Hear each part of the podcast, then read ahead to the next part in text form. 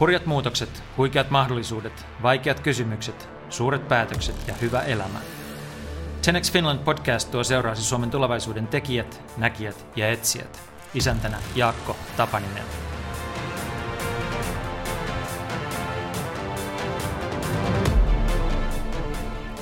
Sampo Hietanen on Maas-konseptin eli liikkumisen palvelullistumisen isä, ja Maas Global, jota hän johtaa, on maailman ensimmäinen liikkumisen operaattori.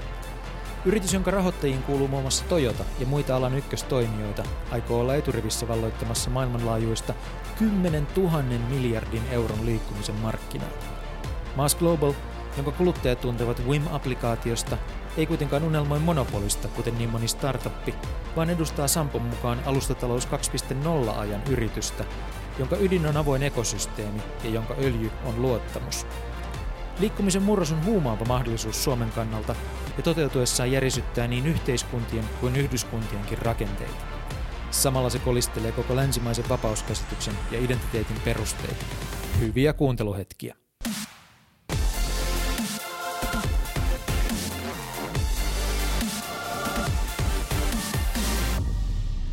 Sampo Hietanen, tervetuloa ohjelmaan. Kiitos, kiitos. Mä aloitan kysymällä sulta, että missäköhän, niin kun, nyt liikenteestä puhutaan niin mahottomasti ja niin monella eri tavalla. On sun yritys tai teidän yritys Mass Global, on sähköautot, on autonominen liikenne, me saadaan ehkä kohta tunneli Tallinnaan, SpaceX niin kun lähettää ihmisiä Marsiin, siis liikenne on yhtäkkiä kaikkialla, siitä puhutaan ihan hirveästi. Ää, minkälaisessa kohdassa tämmöistä niin kuin hype cyclea me ollaan tällä hetkellä, tämmöistä niin kuin hypetyskäyrää, kun useinhan nämä menee sillä tavalla, että on niin kuin vimmainen hype päällä, ja sitten asiat ei tapahdukaan niin nopeasti kuin toivottiin, ja sitten äh, tulee semmoinen tauko, ja sen tauon jälkeen jotkut tulevaisuuden voittajat itse asiassa lähtee nousemaan. Niin miten sä näkisit tämän? Mä sanoisin, että me ollaan nyt siinä, ei vielä ehkä ihan hypekäyrän päällä, ää, jonkun verran menee ja, ja sitten rupeaa tulee ja nyt alkaa jo tämä tämmöinen spekuleeraus ja se spekuleeraus tulee sitten vähän niin kuin tiputtamaan sitä vauhtia. Mutta ehkä mä argumentoisin, ei, ei kaikki mene aina samalla tavalla. Mm. Ää, jos mietitään, että miksi tämä nyt on ylipäänsä näin päällä, miksi, miksi liikenne on tässä, pakko sanoa itse liikenneinsinöörinä. Kymmenen vuotta sitten, kun noi teleala-insinöörit naureskelivat, että tuo liikenne on tylsää, siellä ei tapahdu mitään, että olette pieniä, niin kyllä mua nyt naurattaa tällä hetkellä. Mutta kysehän tässä ei, ei ole mistään sen kummemmasta niin kuin koko, koko tässä ilmiössä, jos, niin kuin, mihin sitä pitää verrata ja missä sitä pitää tarkastella, missä kehyksessä, niin jos ajatellaan näin päin, että, että niin kuin digitalisaatio tai teknologia, niin sehän on niin kuin murtanut ala yksi toisessa jälkeen. Teleala alkoi sieltä jostain 80-luvulta, pankki, media, niin kuin huomaa, että tässä ollaan eikä olla lehdessä kirjoittamassa. Ne on kaikki niin kuin käynyt murroksen ja ne menee vähän niin kuin siinä järjestyksessä, että ensin ensin kaikki alalla on sitä mieltä, että ei koske meitä.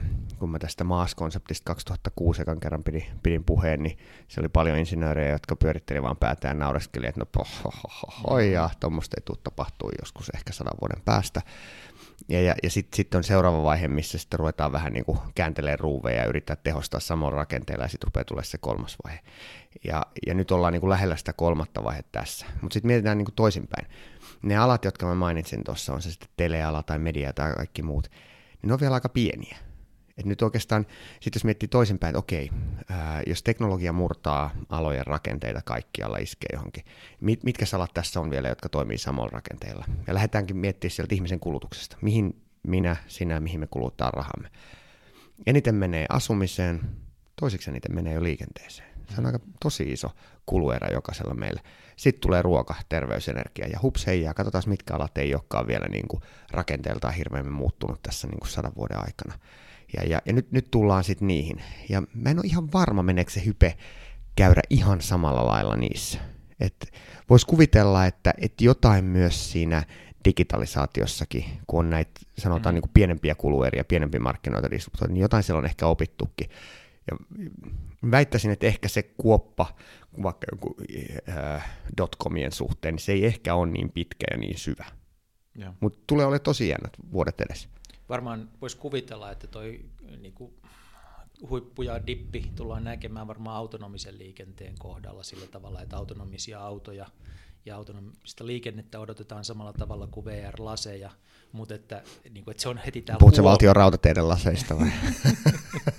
ja mä nyt puhun virtuaalitodellisuudesta siitä, jota on luvattu jo jonkun aikaa, että nyt tänä jouluna se on iso juttu ja sitten se ei ole ollutkaan. Eli vähän epäilen, että sitten siinä menee siinä autonomisessa liikenteessä pikkasen kauemmin kuin Joo, tällä mä, mä, kuvitellaan. Tuossa mä oon ihan samaa mieltä, että siinä, siinä niin kuin, koska sehän on, ja sitten se, se, me ollaan hirveän tämmöisiä teknologiauskovaisia. Ei teknologia mitään ah, muuta. Siis teknologia mahdollistaa jonkun. Ensin pitää miettiä, mihin niitä nyt sitten käytetään. M- miten ne nyt myydään. Ja, ja niin kuin se unohtuu meiltä, että esimerkiksi ei niitä, ei niitä tulla omistamaan niitä automaattisia autoja. se vaatii jo aika ison rakenteen ja se vaatii niin kuin tässä ihan meidän raken, niin kuin siis tavallaan fyysisessä rakennetusympäristössä aika isoja muutoksia, ja. että ne pystyy isossa mittakaavassa tulemaan.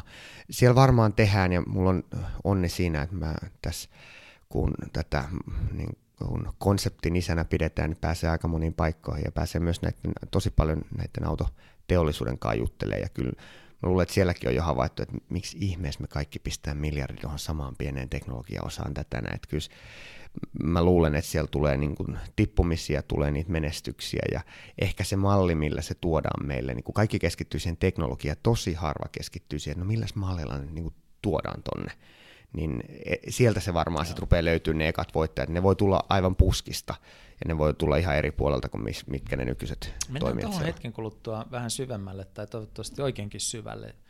Uh, Mutta mä en sitä en kysy vielä liittyen tähän niin kuin hype-ulottuvuuteen, että onko joku semmoinen asia sun mielestä, joku sellainen vähän niin kuin itsestään, kun sä oot alan mies, niin itsestään selvä asia, joka on tapahtumassa tai joka on niin kuin lähellä – jota ihmiset tällä hetkellä ei näe, kun ne puhuu kaikesta tästä niin kuin liikenteen murroksesta?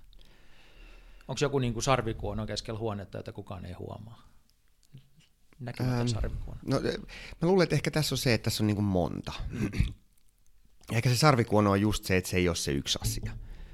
Et, et se on, et siinä vaiheessa, kun saadaan monta asiaa, kun saadaan tämä niin kuin, ää, kysynnän ja tarjonnan läpinäkyvyys, mitä se IoT tuo. Saadaan se, että hei, että et ihmiset ostaakin näitä niin kuin kokonaisuuksia palveluina, missä taas sit se niin kuin illuusio tämmöistä niin kuin kontrollista on mm. siellä, niin sitten kun tulee myös niin kuin enemmän sähköautoja ja rupeaa tulee sitä autonomisuutta sinne. Et ehkä niin kuin liikenne on sen verran iso, että se ei ole mikään yksi juttu, ja se ehkä se, se se, mitä kukaan ei näe, että hei, se, ei, se ei ole nyt, että mä oon uskonnollisesti nyt autonomisten autojen tyyppi tai sähköautojen mm. tyyppi tai tämmöinen maastyyppi, ei se näin mene. Vaan, vaan sieltä tulee niin kuin monta samanaikaista, jotka vasta sitten niin kuin rupeaa, rupeaa sitä, sitä muutosta tekemään. No. Mä, mä sanoisin, että toi on varmaan semmoinen isoin, mitä, mitä jengi aina ihan, ihan ja huomaa, mikä on ymmärrettävää. Niin kuin sanottu, liikenne on ärsyttävän iso asia. Hyvin konkreettisesti, Uh, mun auto alkaa kohta olla 100 tonnia ajettu, ja mä niin mietin, että se pitäisi pikkuhiljaa vaihtaa. Uh, mä asun keskustassa, mä ajelen pikkusen niin kuin liike, liikesyistä, eli bisnekseni ympärillä, mutta sitten mä käyn niin usein viikonloppuna sadan kilometrin päässä maalla. Ja tota, uh, mietin, että mikäköhän auto mun pitäisi nyt tässä tilanteessa sit hankkia, jos mulla vielä vähän on tämmöistä niinku huolta tämän pallon tulevaisuudesta myös tässä ja mietin siltä kannalta. Jotkut asiantuntijat sanoivat, että vanha polttomoottoriauto on ehdottomasti ystävä, ympäristöystävällisin, jotkut tietysti on sitä mieltä, että sähköauto pitää olla ja sitten kolmannen toista mieltä, että auto ei pidä olla ollenkaan, että on näitä uusia palveluita, niin tänään tässä ja nyt, jos pitäisi hankkia auto, niin pitäisikö hankkia auto? Sun tilanteessa, kyllä mä joillekin sanoisin, kyllä se vielä monille, monille on ihan hyvä, mutta sun tilanteessa, niin kyllä se vähän hassul tuntuu. Sä halusit uskoa sitä tai ei, niin sä mm. maksat siitä 500 euroa kuusi. Mä uskon sen heti. Ja, tota, ja, ja, sille, ja itse asiassa maksat enemmän kuin sulla on parkkipaikat täällä. Näin. Tota, niin sillä rahalla saisi aika paljon parempaakin. Se ei tarkoita sitä, etteikö sun kannata ottaa se auto. Suomalaiset käy mökeillä, me käydään maalla, mm. sinne on hirveän vaikea mennä. Se mökkijuttu on se haaste. Se, se on, se on, se on hauska, kun mä tätä WIM-palvelua tai, mm. tai massia, kun mä puhun, niin kaikki sanoo. Suomessa on aina, kaikilla on aina niin tämä joku, joku syy. ja Suomessa on se, mutta kun mä asun täällä keskustassa, sit kun mä käyn siellä landella aina, niin tota, kyllä mulla pitää olla tämä iso maasturi tässä näin tässä parkissa, ja siihen menee ihan järkyttävästi fyrkkaa. Ja keskimäärin itse asiassa tilastojen mm. mukaan ihmiset käy viisi kertaa vuodessa siellä mökillä. Aika kalliiksi tulee, kun se väline, millä se viisi kertaa meet on kalliimpi kuin se möksä mm. siellä. Niin, eli se on ihan helppoa jo ottaa ota se auto, ota mieluummin uudempi auto, jonka joku muu on siivonut ja huoltanut ja muuta silloin, kun, me, silloin, kun käyt siellä. Äläkä tunne siitä mitään omaa tuntoa. Käytä joko tuota meidän palvelua tai sitten ota vaan mistä tahansa vuokra-autona, niin niitä löytyy, sitä valinnanvaraa nykyään mm. jo löytyy. Se on, tämä on enemmän semmoinen, mistä täytyy sanoa, että siis autoteollisuushan on mun mielestä ollut aivan mahtava. Ne on, ne on niin kuin tuonut meille vapauden ja saanut myös tämän ajatuksen, että se pitää olla tuossa mun lähellä. Ja, ja se iso kysymys, ehkä se, jos tuossa aiemmin puhuttiin tästä, mikä se on se norsu siellä huoneessa, niin se on ehkä tämä meidän illuusio siitä, että, se, että, että mä en voi olla vapaa, jos ei se ole tuossa mulla noin jos ei se ole tuossa hollilla. No se on ihan länsimaisen ihmiskäsityksen ytimessä on se auton omistaminen, mutta mennään siihenkin kohta vähän syvemmin. Äh, otetaan pikkasen takapakkia sillä tavalla, että äh, sä oot aina ollut tekemisissä liikenteen kanssa. Sä oot liikenneinsinööriksi opiskellut ja sitten ollut useissa erilaisissa liikennealan organisaatiossa töissä. Äh, mistä tämä kaikki juontaa? Onko sulle niinku ollut siitä lähtien, kun sä oot niin kuin oppinut konttaamaan, niin ollut selvää, että susta tulee liikenneinsinööri? No ei kyllä todellakaan. Että kyllä se enemmän taisi olla, mulle vähän tämmöinen ehkä kapina juttu, että jos mä oikein muistan, niin Mutsi olisi sanonut, että jos mä menen teatterikorkeeseen, niin se maksaa kaikki viulut tässä, tässä opiskeluaikana, ja mä kapinoin ja rupesin diplomi-insinööriksi, mikä ei ehkä ole se tyypillinen, tyypillisen kapinointipaikka. Mm. Mä, mä silloin mietin historiaa ja kaikkea muitakin mahdollisia mahdollisia, mutta totesin, että jotenkin se Eli on kiva, jos ymmärtää. kodista. En todellakaan. Okay. en, en ihan journalisti, äidinkielen opettaja. Tota, niin, ää, mutta ehkä mulla oli jotenkin ajatus, että jos ei ymmärrä niin kuin matikkaa ja fysiikkaa, niin ehkä ei ymmärrä realista maailmasta tarpeeksi, ja sitten sit se voisi jäädä ärsyttää. Ja siinä mielessä jotenkin se, se Otaniemi kiehtoo, että okei, kuka sitä kieltää mua. autot siinä Ei yhtään, eikä ei. mua vieläkään ihan hirveästi. Sori nyt kaikki. Joo, joo, mutta sitten on niitä, kaikki, kato, sit on kaikki näitä, sijoittajat ja muut. autot, mutta sitten on niitä, joita kiehtoo esimerkiksi niin kuin junat ihan suunnattomasti. Ei mua kiehdo oikeastaan Nekään, mikään näistä. Mikään teknologia, okay. et, et, mua kiehtoo hyvä palvelu ja. Kaikkinensa. Ehkä sitten ehkä sit osin tämä, minkä takia ajauduin siihen, että, että jo aika junnuna rupesin näkemään, että hei, eikö tässä olisi aika, aika hauskaa, että silloin jo 90-luvun loppupuolella ajauduin tekemään, että hei tästä niin liikenne, informaatiosta, liikennetiedosta, että tästähän voisi ruveta tekemään bisnestä. Ja, ja, mm. ja, ja sitten kun kuitenkin silloin oli näitä väppejä ja kaikkia muita mahdollisia hinkuja, niin siitä saa helposti laskettua, että no tästähän voi tulla miljardibisnestä, vaikkei se nyt sitten se itse asia kyllä on ihan tärkeä ja voimissaan tämä liikennetieto, mutta tota, ei ihan siinä mallissa, kun silloin ehkä kuviteltiin. Ja se, se ehkä ajo tähän, että tämmöinen niin vähän – poikkitieteellisyys on, on se mun juttu. Voi olla siitä, että mä oon niin pirun huono liikenneinsinöörikin, että, että ei, kannattanut, ei kannattanut laittaa mua niihin hommiin, että keksii mieluummin jotain ihan muuta. No sä kuitenkin oot matkan varrella ollut sitten Destialla töissä ja niin edelleen, että ihan oikeissa liikenneinsinöörihommissa ilmeisesti.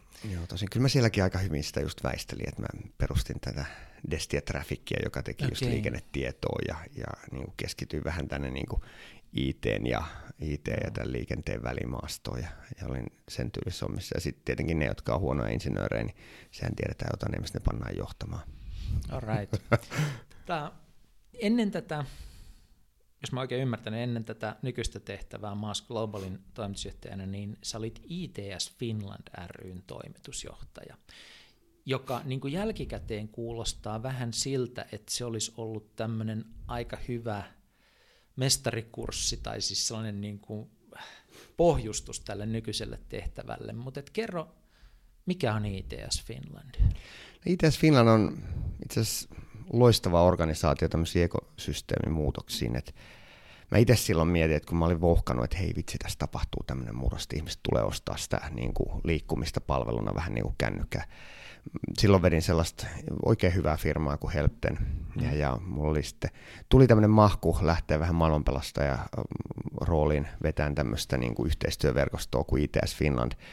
E, eihän se niin kuin fiksu ura, ura liike missään nimessä ollut, mutta sitten jotenkin rupesi painaa, että vitsi, jos joskus, joskus on ihmisellä mahdollisuus vaikuttaa maailmaan ja tämä älyliikenne kaikki ne alkoi olla siinä kohdassa, että se ei ollut kiva lisää, vaan että hei, sen avulla muutetaan koko, koko liikennejärjestelmää. Ja ja sitten jos, jos pystyy menemään tuommoiseen paikkaan, missä on sitten niin kuin kaikki tavallaan saman pyörän Onko se niin älyliikenne think tankki tavallaan, vai mikä? No voisiko sitä think tankikin siis sanoa, mutta enemmän se on niin kuin verkosto, Joo. johon lähetty siitä, että, että kun tämä, ei nyt niin kuin ratkee yhdellä, että siellä on julkkarit, siellä on akateemiset, siellä on kaikki firmat, jotka tähän liittyy, ja yritetään nyt ratkoa sitä, että hei, no miten tämä nyt niin kuin mm. isossa, kuvassa, kuvassa tehdään kimpassa, että sitten voidaan niin kuin jokainen omassa toiminnassakin edistää.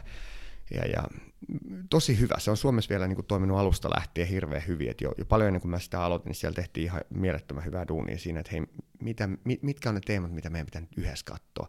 Et saadaan niin kuin yhteistä ymmärrystä. Silloin se, se niin kuin murroksen ero liikenteessä versus muihin on se, mm. muistan kun se oli joku amerikkalainen tämmöinen tota, pääomasijoittaja, joka sanoi, että, että ne, ne niin kuin asiat, ongelmat yhteiskunnassa, mitä yksi firma tai ryhmä, mm. ryhmäfirmoikaan voi ratkoa, niin ne on hoidettu jo. Niitä ei enää ole. Ne on tehty.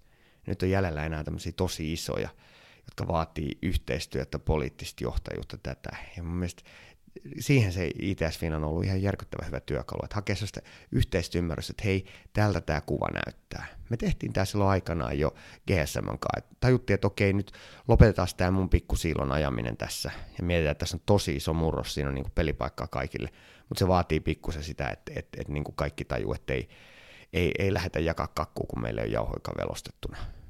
Ja tota, siihen se toimii tosi hyvin.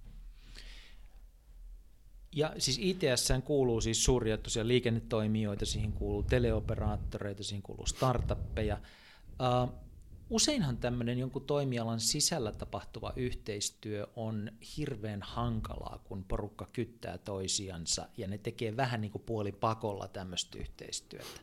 Mutta nyt sä kuvailet sitä, että toi on, oli niin kuin hedelmällistä ja oikeasti hyvää. Niin mitä siinä oli oivallettu oikein tai mikä on sitten toimialalle ominaista, että yhteistyö toimii Mä itse asiassa vois, kun tässä pöllimään lähdettiin toisten sanoa, niin pöllitään lisää. Muistan tota, jossain Lontoossa, kun Suomehan nyt hehkutetaan tässä liikenteessä, ja toi ministeri Berner oli siellä. Ja siltä kysyttiin, että miten ihmeessä nämä liikennekaareasiat, ne on vaikeat lakeja, että miten ne saatiin läpi. Mm. Hän sanoi se aika hyvin, että kun, kun se iso visio on tarpeeksi selvä kaikille, että jos me on se saatu muodostettu yhdessä, että hei, no näinhän tämä menee, niin sen jälkeen on paljon helpompi päästää vähän irti ja tajuta, että hei, pelataan nyt tuohon isoon maaliin tuolla.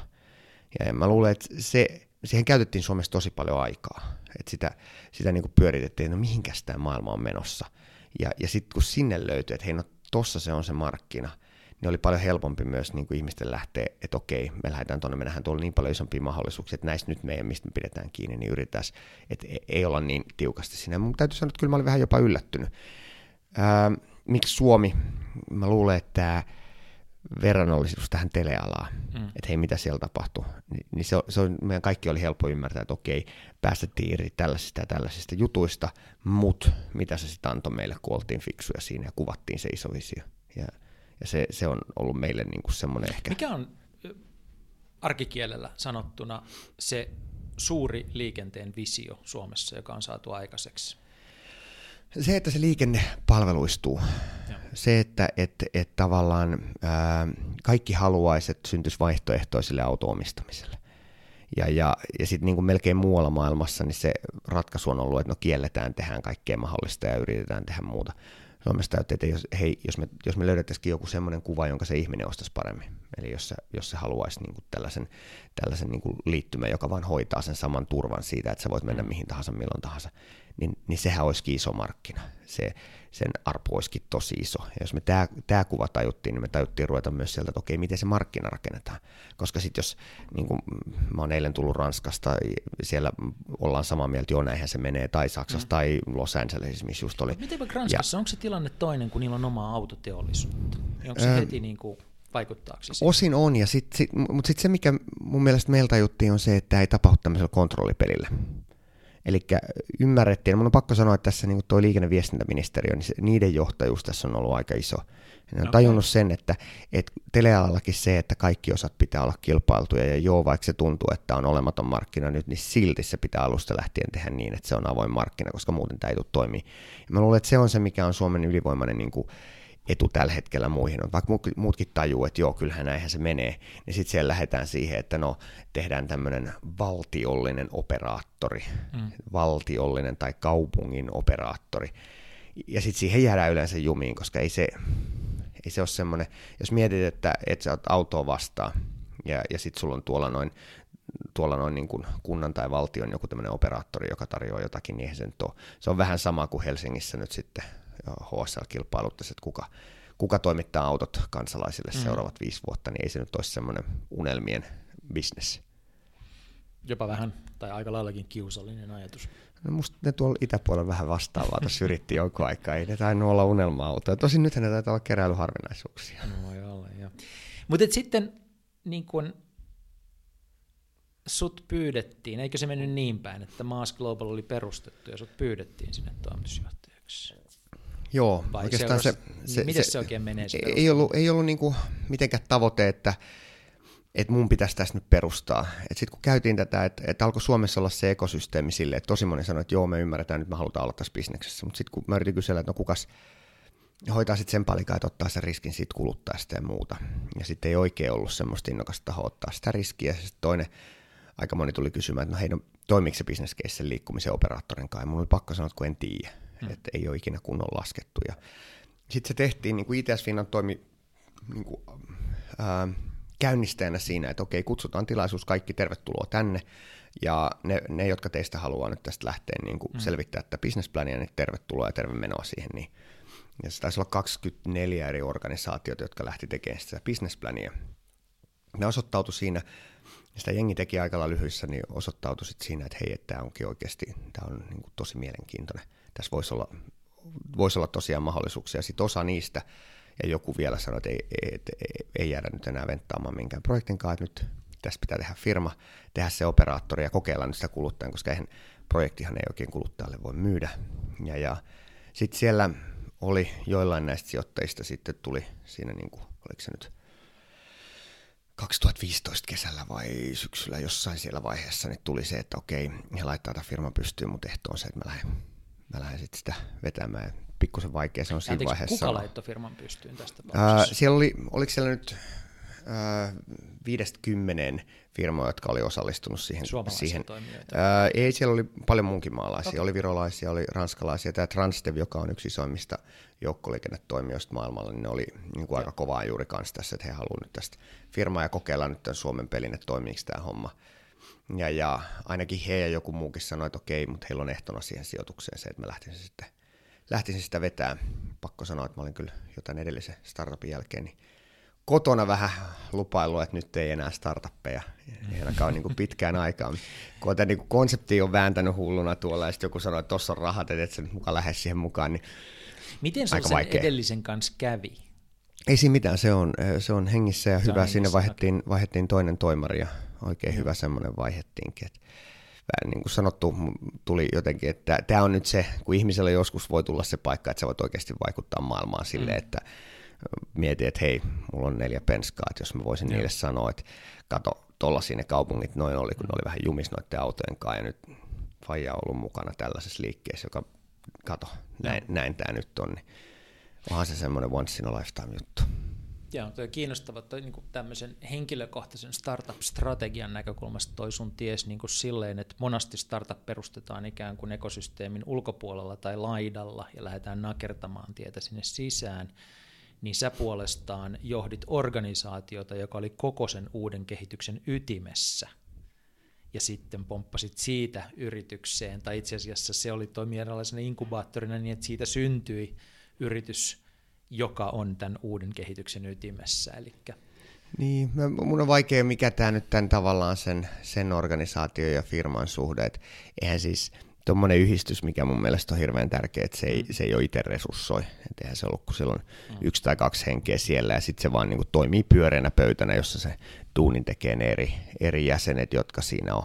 Ehkä sen, mitä se se niin kuin antoi, eihän yhdistys ole minkään tällaisen keskellä, ja se ekosysteemin keskellä. No jos ei se pyöreä pöytä on siinä keskellä, enemmänkin, niin kuin, enemmänkin niin kuin fasilitoi sitä. Joo. Mm. Hyvä, mutta nyt on hetki kertoa, että mikä se Mass Global sitten oikeasti on. Osa meistä kansalaisista on nähnyt WIM-applikaation mainoksia, mahdollisesti ladannutkin sen. Kerro, mikä se kuvio on. Ää, se on siis maailman ensimmäinen liikkumisen operaattori. Se ajatus siinä on se, että, että jos aiemmin ollut, että on joukkoliikennettä, on taksia, on autonjakoja, autonvuokria, pyöräpalveluita, kaikkia muita. Ne on kaikki niin kuin omia juttuja ja ne auttaa, mutta mikään niistä ei oikein riitä sulle niin kuin koko kuukaudeksi. Et me on lähdetty koko aika siitä, että jos meinaa olla yhtä hyvä kuin se auto, niin meidän pitää hoitaa kaikki sun matkas sen kuukauden ajan. Ja, ja siihen me tarvitaan niitä kaikkia. Eli operaattori siinäkin mielessä, kun teleoperaattori, että eihän se sano, että mä hoidan 80 prosenttia sun puhelusta, vaan ne hoitaa kaikki sun puhelus siinä. Mm. Ja nyt on päästy hyvin alkuun siinä, että, että Helsinki on hyvä markkina, temmelyskenttä ja Suomi kaikkinensa. Että nyt on niin kuin yhdistetty täällä kaikki se joukkoliikenne, ihan jokainen taksi täältä näin. Ää, autoja riittää ja nyt kun taas keväällä pyörät tulee, niin kaikki ne on yhdessä. Ja paketoitu ne mahdollisimman helpoksi, nimenomaan niin, että se voisi nyt hoitaa sulle kaiken. Ja, ja niitä lisätään koko aika. Ja sitten sit vielä se, mikä nyt tässä tehtiin, ne mistä tuossa näkyy vähän mainoksiakin, se, että ekan kerran tehtiin niin kuin täysin rajaton. Eli sulla, jotta helpotetaan tätä mökille lähtöä ja mm. kaikkea mm. muuta, niin sulla on rajattomasti käytössä autopäiviä, sulla on rajattomasti niin kuin lyhyitä taksia, jolla sä pääset sitten kyllä aina metro- tai juna-asemalle ja, ja toisessa päässä kanssa eteenpäin, ja rajattomasti sitä joukkoliikennettä ja rajattomasti pyörän käyttöä koska se tuntuu olevan ihmisille se juttu, että kun me, niin kuin, me ollaan ja miksi, miksi tätä, taitaa olla pari tuhatta artikkelia ympäri maailmaa ja koko aika niitä tulee lisää, niin, niin miksi se on niin kuin jännittävä juttu on se, että jos, jos se rupeisi vertautua siihen autoon, mm. niin se markkina olisi noin 10 000 miljardia vuodessa.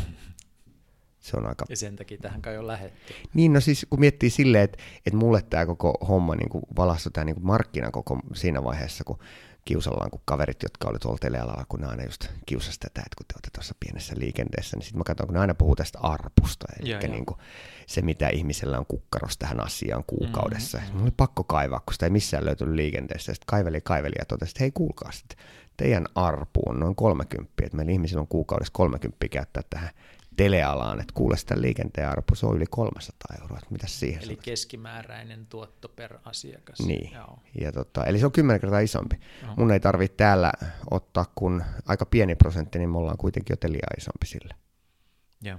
Saatika sitten, jos mennään tuohon Saksaan. Eilen laskeskeli sen Ranskassa, että miettikääs nyt, jos mä Ranskasta saan edes niin kuin prosentin pari, niin kuinka järkyttävän iso se on. Mutta siis teidän tavoite on, on suuri, eikö niin? Eli se, mitä Suomessa tapahtuu, on eräänlaista niin kuin pilotointia, niin kuin ensin tuotteen testaamista, ja sitten on tarkoitus monistaa tämä pitkin maailmaa. Mikä on se suuri unelma, jota te jahtaatte? Kyllä se suuri unelma on se, että, että jos kerran meinaa mullistaa maailmaa, niin sitten kannattaa antaa mennä. Mä, mä, mä niin kuin ihailen sitä, miten niin kuin Henry Fordilla oli unelma. Mm. Ja, ja se unelma nyt on kantanut aika paljon. Meidän kaupungit on rakentunut siihen ja auto on aika elimellinen osa meidän elämää. Ja silloin oli unelma nimenomaan vapaudesta. Että hei, sä saat auton, sä oot vapaa niin kuin menemään eri paikkoihin ja sä, sä pystyt niin kuin koska tahansa menee just tämmöisiin näin. No siinä se ei oikein skaalautunut, kaupungit on vähän tukostan ongelman takia, mutta sitten siinä on myös yksi rajoite. No keskimäärin se auto on meille sanotaan suomalaisille ehkä 500 jotakin kilsaa, muille ehkä vähän vähemmän. Äh, mutta mitä mä voisin sanoa, että hei, että sulla on niin kuin avoin, täysin avoin maailma. Tuossa on sulle Netflix-tyyli, että tuossa sun ei tarvitse huolehtia, sä oot maksanut flat ratein kuukaudessa ja mm. hyppää maailmalla ihan mihin junaan tahansa, mihin taksiin, Uberiin, Lyftiin, ää, mihin tahansa tuommoiseen niin autoon, mitkä siellä on ja niitä kasvaa koko ajan, auta pyörän ihan mistä tahansa ympäri maailmaa. Ja varmaan jossain vaiheessa niin kuin lennotkin saattaa siihen kokonaisuuden kuulla, koko pallo on sulle avoin. Kyllä se, se on se unelma, mitä olisi kiva jahdata. Minkälaisella tiimillä ja rahoituksella te olette liikkeellä, kun unelma on tuon kokoinen, niin vastaako resurssit sitä? Jotenkin mä oon tässä oppinut tämän homman kanssa. Et siis silloin kun äh, jätin, jätin duunini tässä niin kuin startupissa kauan aikaa sitten ja, ja rupesin, että vitsi, että nyt lähdetään muuttaa maailmaa älyliikenteen mm. avulla ihan tosissaan, niin mä ajattelin, että no, että olisi kiva, jos tämä maaskonsepti Suomessa edes niin kuin alalla tunnettaisiin kolmen vuoden päästä. Ja siinä vaiheessa oli jo maailmalla ties mitä konseptia. Ajattelin, että pitää pelätä näitä unelmia, kun ne saattaa toteutua. Ää, me on aika hyvin suomalaiseksi startupiksi saatu ihan tähän meidän niin kuin seed-vaiheeseen nyt jo yli 16 miljoonaa rahoitusta, mikä on suomalaiseksi aika hyvin ää, taustalla, no Toyotan kaikki tuntee, Transdevin ehkä siinä mielessä on noin 100 000 ihmisen Siis firma. Toyota on yksi rahoittajista. Yksi rahoitteista, joo. joo. Ja taitaa olla ensimmäinen strateginen sijoitus autotehtaalta suomalaiseen, suomalaiseen firmaan. Ja, ja ää, Transdev on yksi isoimmista joukkoliikennetoimijoista maailmassa, ranskalainen. Taitaa olla noin 100 000 henkeä töissä, isoja jenkeissä ja vaikka missä. Mm.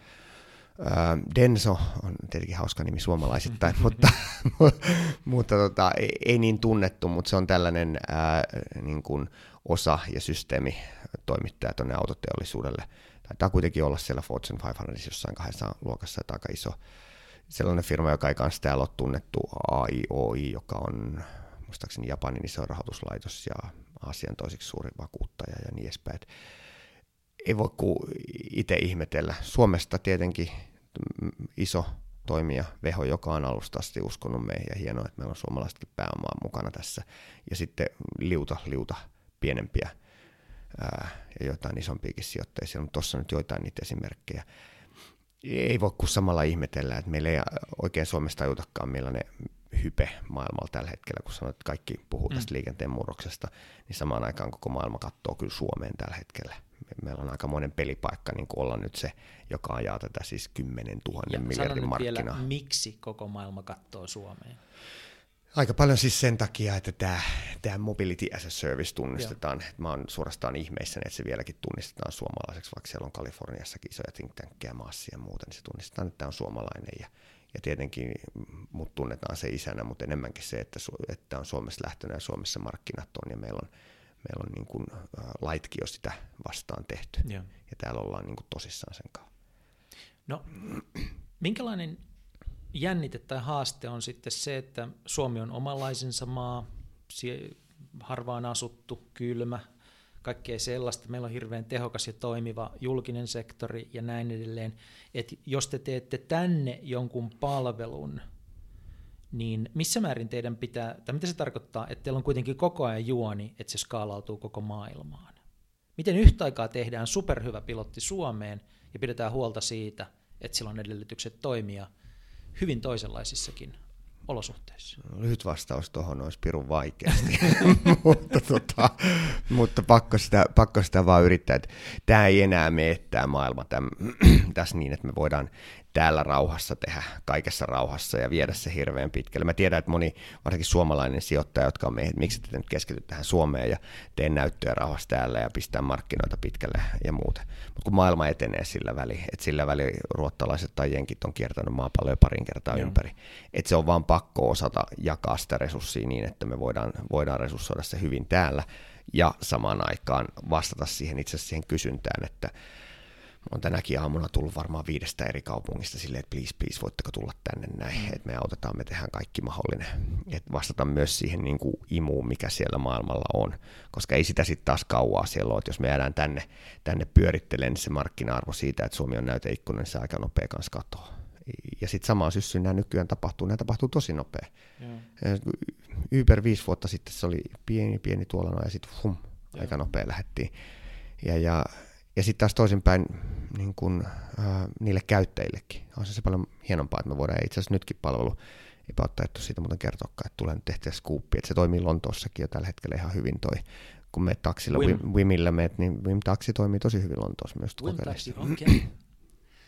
Puhutaan tästä platformien tota, taistelusta pikkusen, kun sitten toisaalta niin kuin näyttäytyy semmoisena pehmeinä ja söpönä ja tehdään ihmisille hyviä palveluita, mutta sitten toisaalta niin kuin liiketoimintana niin se on aika rajua monopolin metsästämistä, että se on vähän samanlaista kuin nopeutettu Highlander-elokuva, There Can Only Be One, ja sitten että tapellaan, kunnes jäljellä on vain yksi, ja me ollaan niin kuin nähty näitä nyt monella toimialalla, että, että Facebook ottaa haltuun tietyn osan todellisuudesta, Google toisen, ja Airbnb kolmannen, ja Uber haluaa neljännen, ja nimenomaan halutaan monopoliasemaan ja rahoittajatkin itse asiassa hakee koko ajan sitä.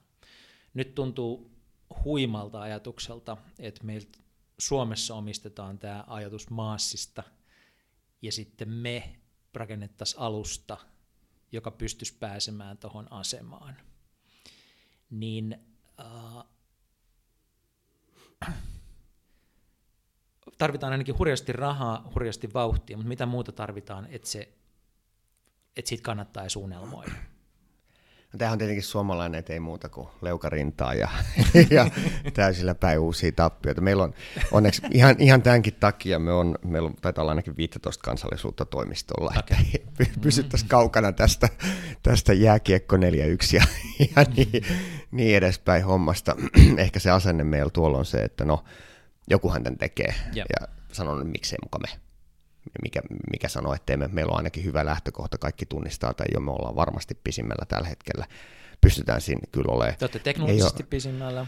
Me ollaan tässä verkoston rakentamisessa pisimmällä, me ollaan palvelun ymmärtämisessä Joo. pisimmällä, me ollaan niin kuin kaikissa ma- mahdollisissa, plus me ollaan niin kuin sijoittajina. Et, se on aika harvinaista, että tollainen liuta noin isoja toimijoita jo näin vaiheessa, aikaisessa vaiheessa laittaa niin kuin johonkin suomalaiseen startupiin. Mm. Rehellisyyden nimissä niin kuin kolme vuotta sitten tai pari vuotta sitten joku olisi sanonut, että joo joo, kato toi maailman isoin autobrändi tekee, tota, tekee tähän tekee tähän teidän firmaan, tekee strategisen sijoituksia ja lähtee ihan tosissaan, vaikka, vaikka mä heilun tuolla maailmalla, että auto-omistamisen loppuun, niin mä olisin naurannut itsekin. Mm. Et, et pitää sen ainakin se on, niin kuin onnistumisen, pitää sen ainakin antaa mahdollisuus. Mutta sitten tullaan tähän toiseen päähän, että meneekö tämä peli enää tolleen, ja ei mene. Eikö?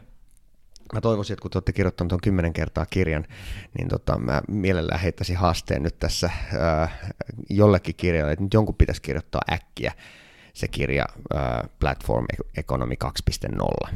Mitä sä tarkoitat sillä? Koska mä suunnilleen ehkä, mä luulen, että meidän kuulijatkin tietää suunnilleen, mikä se 1.0 oli, mutta että mitä on tapahtumassa platform-taloudelle? No kun, no kun kaikki, kaikki siis, on mä jonkun autoteollisuuden tai, tai niin kuin minkä tahansa liikennetoimijankaan, niin kaikki on nyt lukenut alustatalouskirjassa ja kaikki haluaisi kopioida Googleta, Facebookit ja muut. Ja tota, mä oon hirveän pahoillani, että mitä aiemmin pääset yli tuosta ajatuksesta, niin sen parempi, koska se niin kun, ei, miksi kaikki tapahtuisi niin, miten kymmenen vuotta sitten disruptoitiin? Ei, ei, ei, en usko, että tulee liikkumisessa tapahtuu niin. Ja se peruste on varsin simppeli. Otetaan näin päin. Mun käsityksen mukaan näistä platformeista, tämä arpu, mistä puhuttiin, eli niin kuin arvo per kuukausi, mitä ja, per käyttäjä ja. voit saada, niin jos mä oikein käsitän, niin Facebookilla taitaa olla isoin. Ja se on 20 senttiä kuussa. Okay. 20 senttiä. Ja tämä liikkumisen arvo on 300 euroa kuussa ei sitä tule kukaan dominoimaan. Mun käsityksen mukaan niin kuulekin on jo aikaa sit luovuttanut siitä toivosta, että ei he tuu ole the platform tänne liikkumiselle.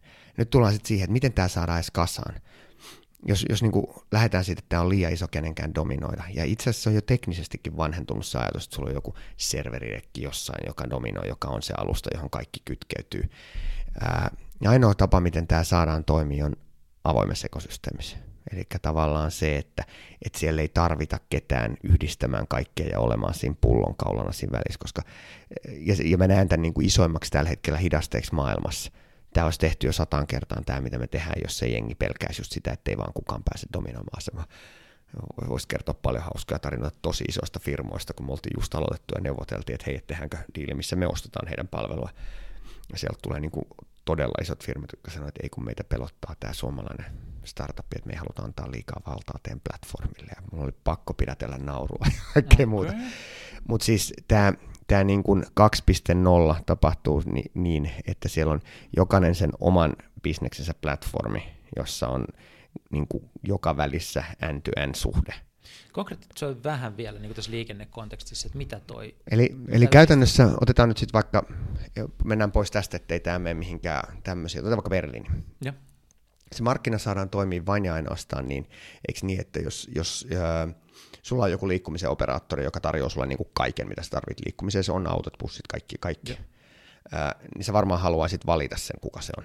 Että sä et haluaisi, että sulla on vain yksi valittavana. Sä haluaisit, että sulla olisi vähintään kaksi, tai kolme, tai neljä, tai viisi jolla on vähän erilaisia No kuluttajana, mä, joo, mä sanon noin, kun mua kys, mut kysytään, mutta sitten oikeasti mä valitsen sen parhaan. Sä valitset sen parhaan, mutta susta olisi mm. ainakin kiva, vähän niin kuin, niin kuin huonekalukaupoista, vaikka aina menisi Ikea, niin se on kiva, kun siinä vieressä olisi, olisi se mm. joku toinenkin siinä. Sitten toinen juttu, se parhaan, niin sä varmaan haluaisit, että sillä on niin kuin tarjolla kaikki taksit, kaikki autojakot, kaikki pyörät, kaikki joukkoliikennemieluita että sä pystyt käyttämään, että sille ei olisi vaan osia niistä. Ainakin niin, että sä voisit kokea Ainakin hyväksi. riittävästi niin, että se toimii. Ainakin Joo. riittävästi, että se toimii. Joo. Jotta tämä yhtälö voi toimia, niin se tarkoittaa sitä, että jos mä oon nyt se operaattori, niin mulla, mun pitää pystyä käyttämään niitä samoja takseja, niitä samoja junia, niitä samoja busseja kuin mun kilpailija. Eli tässä, elikkä tässä pitää se- olla niin kuin ristiin suhde tälleen, jolloin siinä ei synny mitään sellaista yhtä yksittäistä platformia, joka, joka tätä kaikkea rulettaa.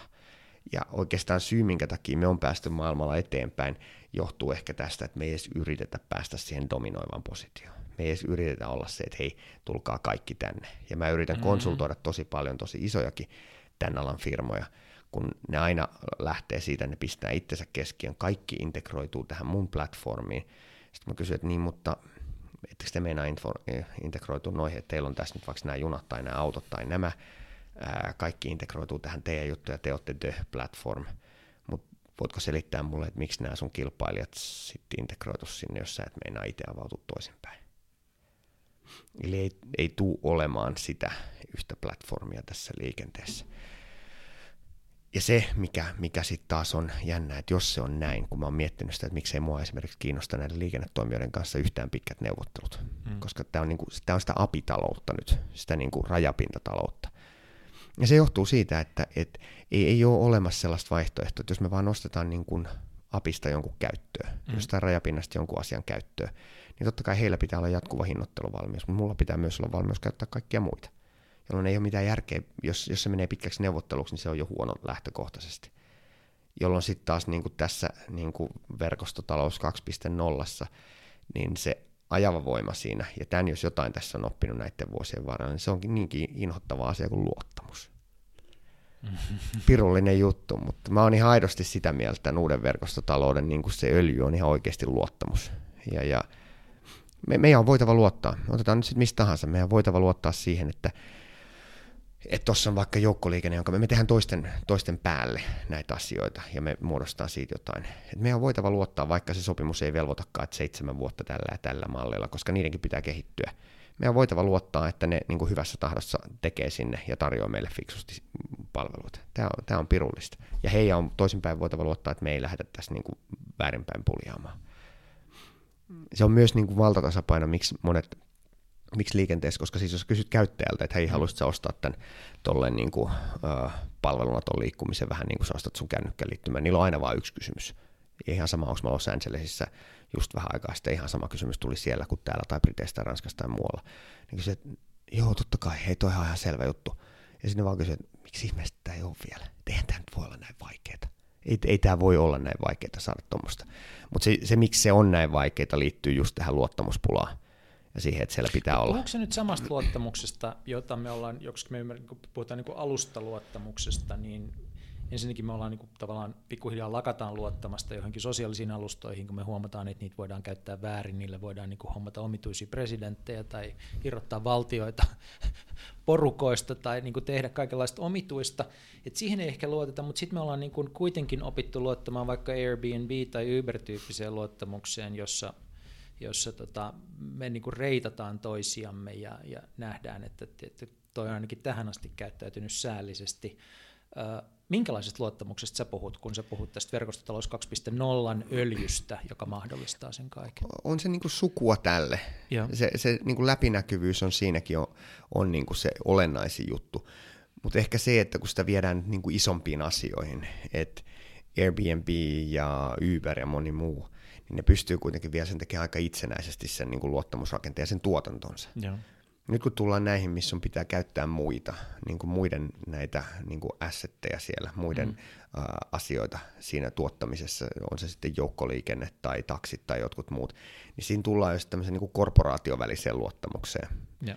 Hyvin, hyvin niin kuin samaa pohjaa, mutta kyllä se pitää viedä siinä mielessä eri tasolle, että kaikki ymmärtää sen ekosysteemiä ja sen, miksi tätä tehdään, ja se, että mä en ylikäytä esimerkiksi jotain positiota, niin äh, hirveän monet osat liikenteestä esimerkiksi on monopoleja, että sä et ylikäytä sitä positiota tässä kentässä. Tota, puhutaan vielä tästä niin kuin luottamuksesta ja, ja tämän verkoston rakentamisesta, koska ainakin siellä Platform 1.0 tulee esimerkiksi jonkunlaisen analogian nyt mieleen niin kuin se, kun iPodia rakennettiin, se oli ensimmäisiä mm-hmm. tämmöisiä palveluita, niin siinähän niin kuin teknologinen ratkaisu ei ollut niin tärkeä ehkä kuin mitä oli se, että Steve Jobs neuvotteli niin kuin levyyhtiöiden, musiikkiyhtiöiden kanssa sen, että se tarjoama oli tarpeeksi mm-hmm. suuri, että se saatiin rakennettua. Uh, millä tavalla te lähestytte tätä tehtävää? Sä vaikutat huikelta kaverilta, mutta ehkä ihan niin kuin samaa vielä no, mainetta no. ole kuin Steve Jobsilla tänään on huomenna. Voi olla teidän piireissä, mutta kuitenkin pointtina se, että, että siis miten tämä etenee nyt, kun se kansainvälisesti vyörytetään eteenpäin, että saadaan toimittajia, niin kuin erilaiset yhteistyökumppanit mukaan, nämä liikennepalvelujen toimittajat, ja niin kuin lähtemään tähän koko juttuun? No ehkä just äh, se isoin este tässä on ollut, on nimenomaan mm. tämä Platformit 1.0 kaikki on jo niin kuin, ottanut, oppinut ne läksynsä siitä, että hei, Jobs vei mm. aika lailla sitten kuitenkin loppujen lopuksi siinä voiton tässä, ja se on se, se, on se johon kaikki kerääntyy. Tai anteeksi, otetaan esimerkiksi Amazon, joka on monopolisoinut Toinen juttu, ensin kirjat ja sitten aika paljon muuta. Hotels.com, äh, kaikki nämä platformit, ne osaa olla jo varuillaan. Eli jos sä oot liikennetoimija, jo. johon tämä niinku alustatalous ei ole vielä samalla lailla iskenyt, niin ne osaa olla varuillaan siinä, että hei, jos tähän tulee tämmöinen alusta, nyt, nyt on kivaa, ja kohta ne, kohta ne tulee ja ne rupeaa niin kuin repimään ja, ja puskee meitä ja pistää meidät, niin kuin, pistää meidät vaan tonne niin tuotanto, tuotantopuljuun. Eli ne on tosi, tosi varoillaan siinä. Ja. Ainoa tapa päästä ton yli on olla aika pirun rehellinen ja sanoa, että joo, ymmärretään, ja me ymmärretään se tuska, mikä, minkä nämä on aiheuttanut tavallaan tämä yeah. ensimmäinen aalto tästä alustataloudesta, ja, ja, ja se ei sillä samalla mallilla, se ei tässä ratkea. Meidän ensinnäkin pitää näyttää hyvin selkeästi, mistä me meinataan tehdä rahamme, että se ei ole se ensimmäinen niin kuin ansantalogiikka, mikä alustataloudessa oli, että sä vedät välistä kaikkea. Pitää päästä siinä eteenpäin, pitää näyttää, niin, mm. pitää näyttää, että se meidän, meidän juttu edes tässä ei ole se, se komission tavoitteleminen, vaan se on se, että me rakennetaan, että se iso lisäarvo, mitä me tehdään, liittyy siihen, mitä se auto toteuttaa. Eli se on, se on eräänlainen niin kuin liikkumisen vakuutus sulle. että se on se, se viimeinen, millä ainakin aina pääsee liikkeelle. Ja jos me voidaan tehdä se, niin siinä, siinä täytyy olla niin paljon lisäarvoa, että se itsessään kantaa sen, että se komissiopohjaisuus on loppujen lopuksi aika niin kuin pieni osa tätä kokonaisuutta. Mm. Jos me pystytään sen niille näyttää, se helpottaa jo kummasti tuskaa. Ja sitten meidän pitää olla kaikissa rakenteissa, mitä me tehdään, niin näyttää se, että ei, älkää tehkö mitään eksklusiivisia diilejä meidän kanssa. Älkää tehkö edes mitään erikoisempia poikkeuksia, älkää tehkö mitään tämmöisiä, koska me ollaan myös täysin riippuvaisia heistä, ja, ja tämä ei tule menee samalla lailla tämä suhde, että me voidaan päästä siihen, niin kuin, siihen, siihen niin kuin markkinavaltaan ja positioon. Eli heidän kannattaa, niin kuin näiden toimijoiden kannattaa tehdä niitä diilejä, vastaavia diilejä meidän kilpailijoidenkin kanssa, jos me halutaan olla hyvä partneri. Sanotaan vaikka Briteissä meille tarjottiin, mm. että et te varmaan haluatte tämmöisen eksklusiivisen diili, ainakin joksikin aikaa ja muuta. Ja. Me sanottiin, että no itse asiassa me ei haluta. Et, et se, se kuulostaa kivalta meille ja varmaan voisi olla alkuun, mutta vähänkään pidemmällä tähtäimellä nyt tuutte syyttää meitä siitä, ja tämä, lähtee niin kuin väärään suuntaan. Ja meidän ainoa tapa tässä toimia on myös se, että me kasvatetaan heidän bisnestä. Eli hmm. ehkä niin kuin erotuksena tuohon, niin meillä on niin kuin yhteinen tavoite on se päästä, että kun se 85 prosenttia markkinasta on blokattu siihen auto-omistamiseen, ja sitä ei kukaan yksin saa auki. Hmm. Kenenkään tarjonta, on se sitten joukkoliikennetoimija tai autonjako tai tai taksit tai Uberit tai muut, niin ei riitä avaamaan sitä 85 prosenttia siinä. Mutta jos, jos meille annetaan se mahdollisuus, niin me voidaan yhdessä niiden kanssa tehdä, tehdä se. Eli, ja toisinpäin, tämä on fyysinen palvelu, jossa nämä meidän kumppanit siellä, niin ne tekee sen palvelun. Siinä on aika, aika paljon aika merkittäviä eroja, mutta just että sanotaan tämän ensimmäisen vaiheen alustatalouden, tätä dominointipeliä, niin, niin se on se, mitä meidän pitää niin kuin ottaa sitä tuskaa hirveän paljon päällemme. Ymmärrän niin kuin sen, että kun sä menet puhumaan näiden niin kuin liikenneyhteistyökumppaneiden kanssa, niin sun pitää kertoa juuri tuo tarina, ja ne varmaan haluaa kuulla sen. Mutta sitten niin kuin siitä seuraava kysymys, että onko teidän liiketoimintamalli kuitenkin rakennettu niin, että vaikka teistä ei tulisi maailman suurin, niin te pärjäätte ihan hyvin – että tavallaan se ei vaadi sitä niin kuin määräävää markkina-asemaa toimijakseen. Ja kolmas vielä isompi kysymys on se, että hyväksyykö teidän niin kuin sijoittajat sen ajatuksen, että teistä tulee niin kuin yksi palvelu lukuisten palvelujen joukossa, eikö sijoittajat yleensä aina ajattele niin, että pitäisi päästä ykköseksi? No ainakin tähän asti kyllä. Siis ykkönenhän voi haluta olla, mm. mutta ei ainoa. Tämä ja tähän asti ainakin sijoittajat on aika lailla uskonut tähän samaan avoimeen ekosysteemin logiikkaan, koska aika moni on myös myös päätään seinää iskenyt sillä kuvitelmalla, että meidän pitää olla the one and only. Yeah. Ja, tässä pitää taas ottaa sitten ne luvut apuun. Yeah. Että et jossain niin kuin Facebook-markkinassa, missä puhutaan siitä, että 20 senttiä per käyttäjä, niin siinä joku voi päästäkin dominoivaksi. Mutta nyt tosissaan puhutaan niin kuin 10 000 miljardin markkinasta, missä per henkilö se on 300 300 euroa se, se niin kuin, mitä se voidaan taas saada. niin kuin sen perusteella, mitä me ollaan nyt ehditty tässä viimeisten muutaman ennen kaikkea viimeisen kymmenen vuoden aikana nähdä, niin ei toikaan mahdotonta, että joku ottaa niin kuin noinkin ei, ison markkinan yksin ei, ja, ja itse asiassa niin kuin, äh, tämä on yksi meidän parhaista keinoista päästä eteenpäin, koska kyllähän se aito, aito mahdollisuus myös on, että yksi ottaa sen.